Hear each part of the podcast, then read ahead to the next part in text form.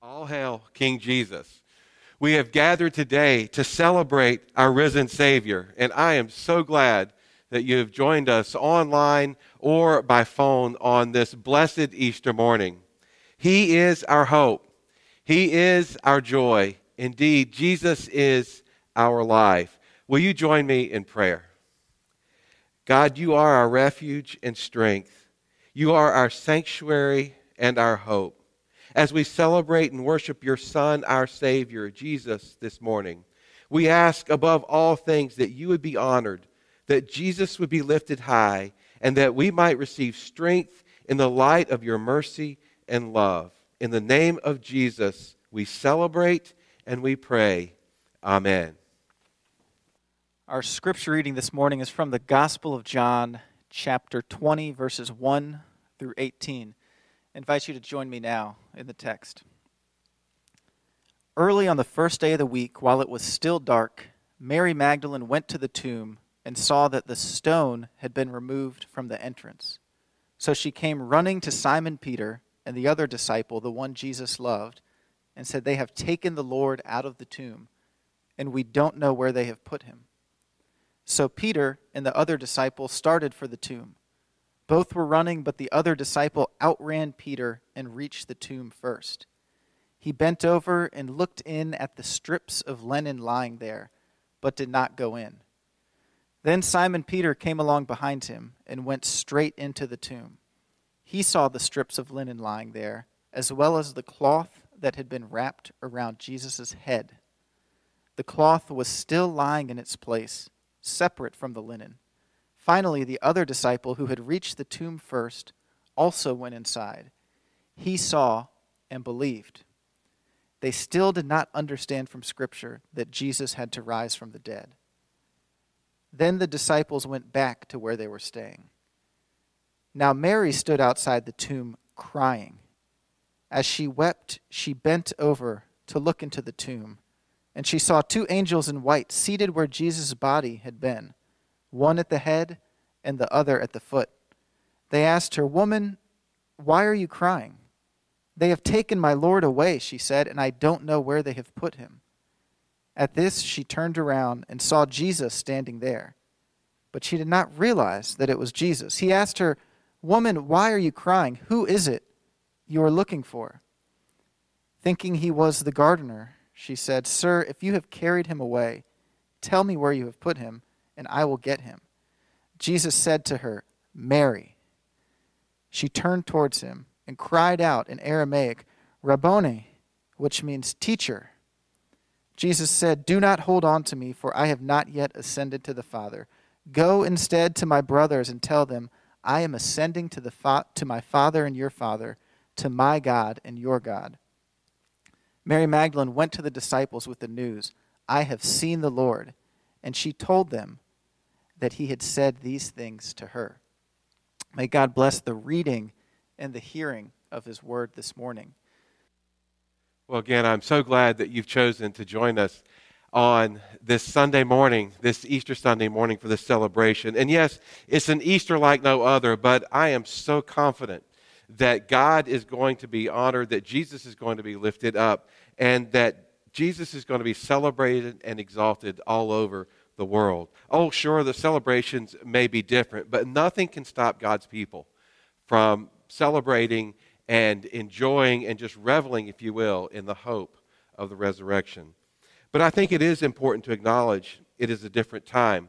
I was thinking this past week of how certain phrases or words have taken on a new meaning or a new relevance for us uh, during this time. They will ever for market, for example, social distancing or widespread testing, which we need before things can ever get back uh, to normal. PPE or personal protective equipment. We need to be praying that there can be enough of these for healthcare workers and uh, for others on the front lines during this time. Self isolation. Or who would have ever thought the phrase hand washing would turn from something your mom hounded you to do when you're growing up to something that now is a life saving technique? These words are forever linked to this season in a new way for many of us because they carry not just technical definitions, but they also carry a sense of emotional weight. Sort of like uh, Ground Zero uh, refers to and reminds us of that day on 9 11. I believe social distancing will do the same for COVID 19. As we consider the reality of Easter, we also find words and phrases that are power packed and just loaded with meaning. For example, Luke's gospel gives us that great soul searching question posed to the women Why do you look for the living among the dead? Or Matthew's gospel gives us that first proclamation of the resurrection, again to the women who went to the tomb when he said, I know you are looking for Jesus, the angel said, who was crucified. He is not here, he has risen, just as he said. Or Mark tells us when women heard the news of the resurrection from the angel that trembling and bewildered, they went out and fled from the tomb. Powerful images and powerful phrases that just reach up and grab us without being very subtle. And then there's the text that Brian read this morning. John gives us a very eloquent account of the resurrection. He gives a strong argument with details unlike any other gospel. And yet, John is also quite subtle in his writing, and he provides a few images that when we take a look at them, they just explode with the hope and the beauty and the power of the resurrection. For example, we have the word right at the beginning, we have the word dark. Mary Magdalene, a disciple of Jesus, went to the tomb early in the morning to anoint the body of Jesus, and it was dark. It was that incredible dark that precedes the sunrise in the morning. Darkness has a way of slowing us down. Life feels precarious, unsure, in the dark. We often use the phrase stumbling around in the dark or being left in the dark.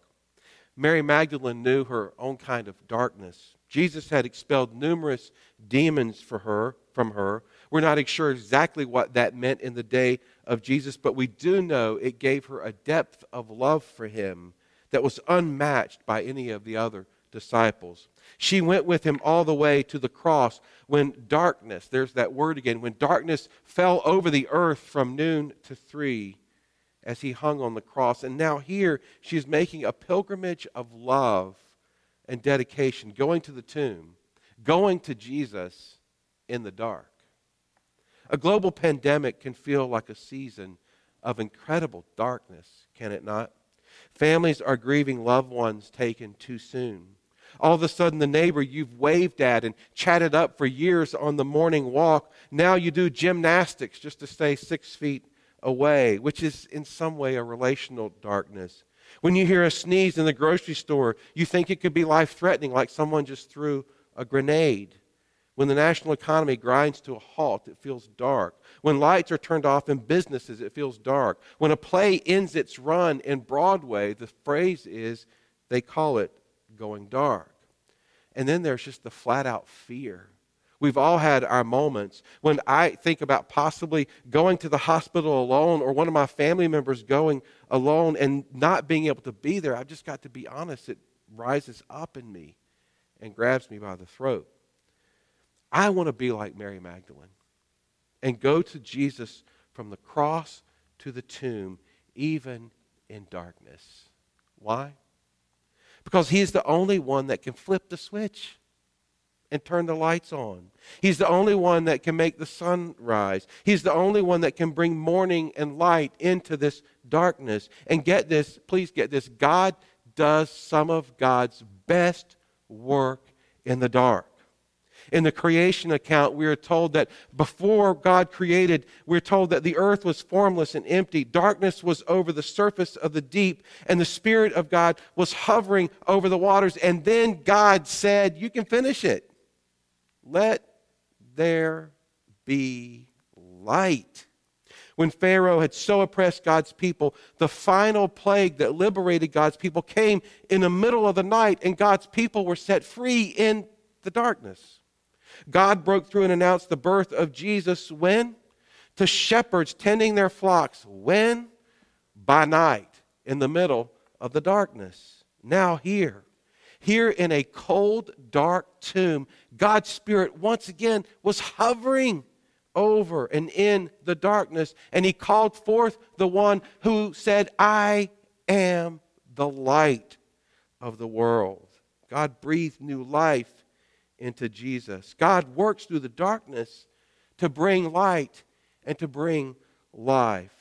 Please know whatever your struggle may be at this time. Please know whatever fears may rise up in you. Please stay close to Jesus and trust He will bring light and He will bring hope. It is simply one of the plays in His playbook, and He runs it really well.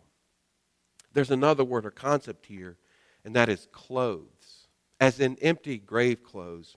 John gives us so much detail. He is really being careful to prepare for people an eyewitness account.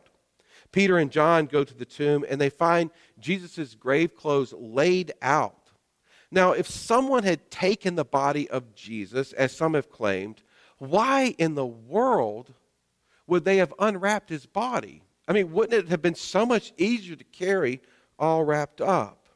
Well, anyway, the, the linen strips that wrapped the body were laid out where his body was, and the smaller cloth that wrapped his head was where his head was supposed to be. Now, I want you to grab this powerful image. The grave clothes were meant to hold the body in place as matters took their course, as the body decomposed. Now, these grave clothes couldn't hold what they were supposed to hold, they were powerless. They were limp. There was nothing to hold. One writer suggested the grave clothes had the appearance of a balloon after it had been deflated. The fact that his body was not there and that God raised him from the dead matters a great deal. You see, some say that Easter is just a metaphor for new beginnings or the, the uh, tulips uh, coming up out of the ground. And it just it really doesn't matter if Jesus' body was raised, it's just the spirit that counts. But in classic Christian theology, the bodily resurrection of Jesus is crucial. Why? Because matter matters. The physical world matters to God. After all, God made it in the first place. The Bible teaches us that God created this incredible, beautiful world in which we live. And that includes nature and animals and humans. And God created all of creation and declared it is good. You see, Greco Roman dualism said that only the spirit is good and matter was inherently evil. But Jesus comes along, and Jesus is literally God in matter. God in the flesh, not God as some spiritual ghost or avatar. God raising Jesus, not just in spirit, but in body, thus deflating the grave clothes, reminds us no, that's too tepid, the word remind, shouts to us that death is not final. The resurrection spells the end of the power of death. Now, this comes to us in two phases. Jesus was resurrected once for all, establishing him as the Lord of life. He reigns at the right hand of God until that day, in the fullness of God's time, he returns, and there's a final resurrection. And until that day, yes, death and dark forces are at work in this world, but the end of the story is really clear, according to the Bible. Death, once and for all, will be destroyed. This is the heart of the gospel. Death could not hold him down. Jesus was the death of death. And I just have to get this question out there, or this wondering out there for a moment. Don't judge me. I have been on lockdown just like everyone else. But this past week, as I was just pondering and meditating upon this passage, I tried to imagine the play by play of Jesus, of God raising Jesus from the dead. Maybe it's because there are no sports on, and, and I just had to think in play by play terms. But so Jesus is raised from the dead.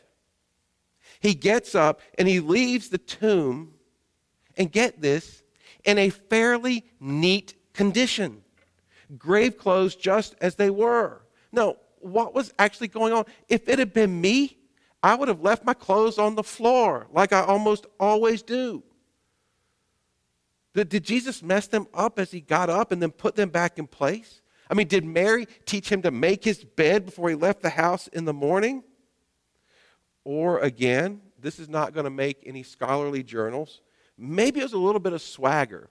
in the face of death. Maybe he was taunting his ultimate opponent and leaving death at the dead end of the tomb, like a touchdown dance or a bat flip. I don't know. Maybe I've been in lockdown too long. We'll just call it Phil's shutdown musings. But when I get to heaven, I'm going to ask Jesus what happened and how the grave clothes end up like they were.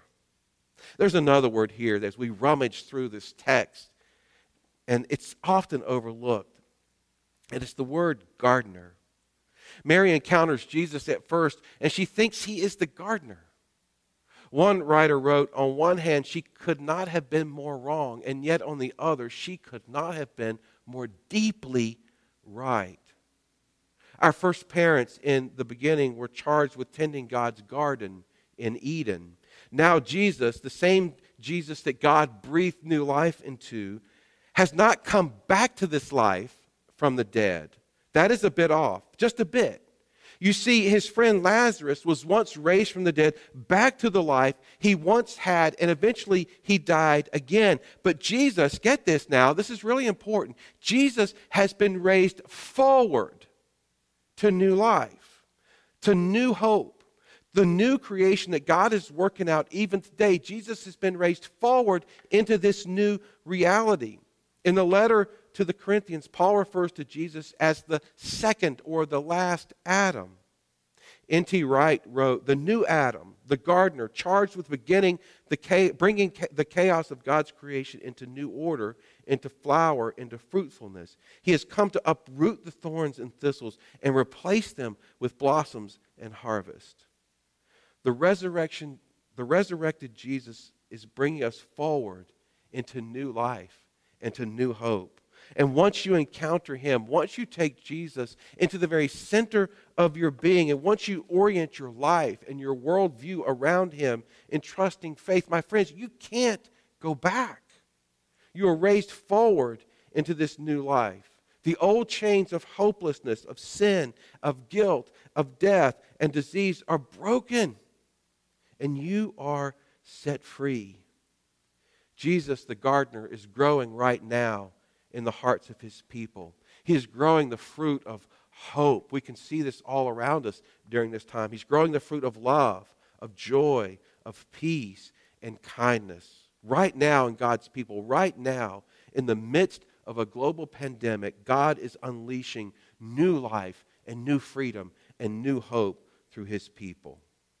Please know today that Easter doesn't just mean death and disease are once and for all defeated. Yes, this is part of the reality, but it also means a new hope and a new life, a new way of living has sprung forth into a glorious new day.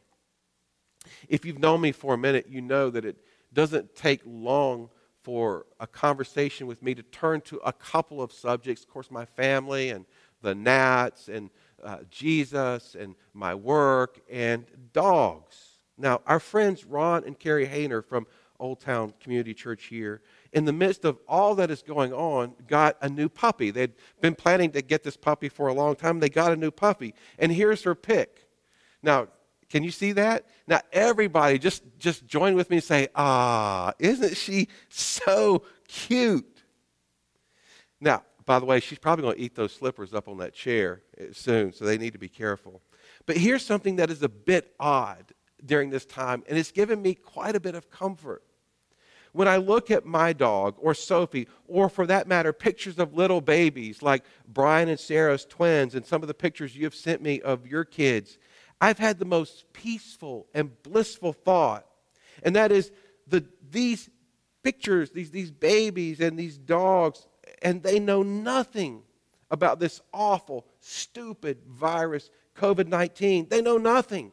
The cats know nothing. Well, maybe the cats want people to go back to work. But anyway, the dogs and babies, no, they don't know nothing. To them, it's life as usual.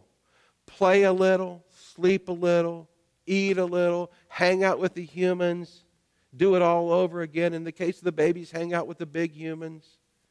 They know nothing of disease and death that is all around us. Now, again, maybe you're thinking, I've been in lockdown too long.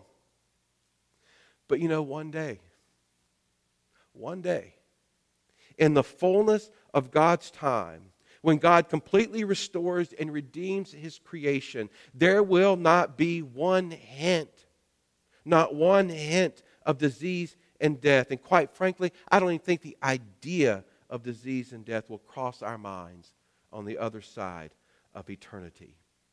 New life, endless life will be so full, so consuming that there will be no tears, no sorrow, no disease, no death. My friends, that is what the gardener is growing right now in the new garden, right now in the heart, hearts of his people, one heart at a time. This promise and this hope can be yours this Easter if you turn to Jesus. One last quick word. It's quick because it's running. There's so much movement in this text. Mary Magdalene encounters the empty tomb and then goes running to tell the disciples. Peter and John go running to the tomb to see. Mary Magdalene then goes back to the tomb and encounters the risen Jesus and then goes back to the disciples and tells them she was the first apostle to the apostles, I guess. John paints a picture here of full scale, fast paced investigation of the empty tomb and the risen Jesus. Let that be us this morning. If you're joining us and you've never considered the reality of the resurrection of Jesus, will you commit to urgently running to explore what it means to have faith in Him? If you'd like to set up a time to talk about what it means to follow Jesus, please, please email seeking at oldtown.cc and we'll connect with you and schedule a time to talk with you about what it means to follow Jesus. Or maybe you're ready to place your faith in Jesus right now. Mary Magdalene finally recognized Jesus when he called her by name. Maybe this morning you sense Jesus calling you to faith. Tell him that you want to be one of his followers today and that you trust him to lead you and to forgive you of your sins. Maybe you've been a Christian for a really long time. Still, I encourage you to run to the risen Jesus. Reaffirm your faith and your commitment to living your life in the center of his love and his hope and his joy. I want to close by reading a, a letter that uh, one of our members here, actually one of our, our longest term members, Molly Wood, uh, wrote to her open table Sunday school class. Molly has been teaching here for decades. She's been at the church since 1955 or 1956. And I just want to uh, read uh, this letter for you. It reads this. She wrote it just this past Monday. Dear Open Door class members, I miss meeting together so much. But now's the time to develop patience and endurance. Read Romans 5, 3 through 5, just like a, a good teacher. I hope that yesterday, Palm Sunday, you were able to have a mental picture of Jesus on his way to Jerusalem, knowing full well that what lay ahead of him. He made the ultimate sacrifice so that one day we'll stand totally blameless before God. How are you doing on your stay at home projects? I've cleaned out my freezer and working on my pantry. Two closets are neater, and my bookcases have been organized. I've caught up with letter writing and am now working on phone calls to family and out of town friends.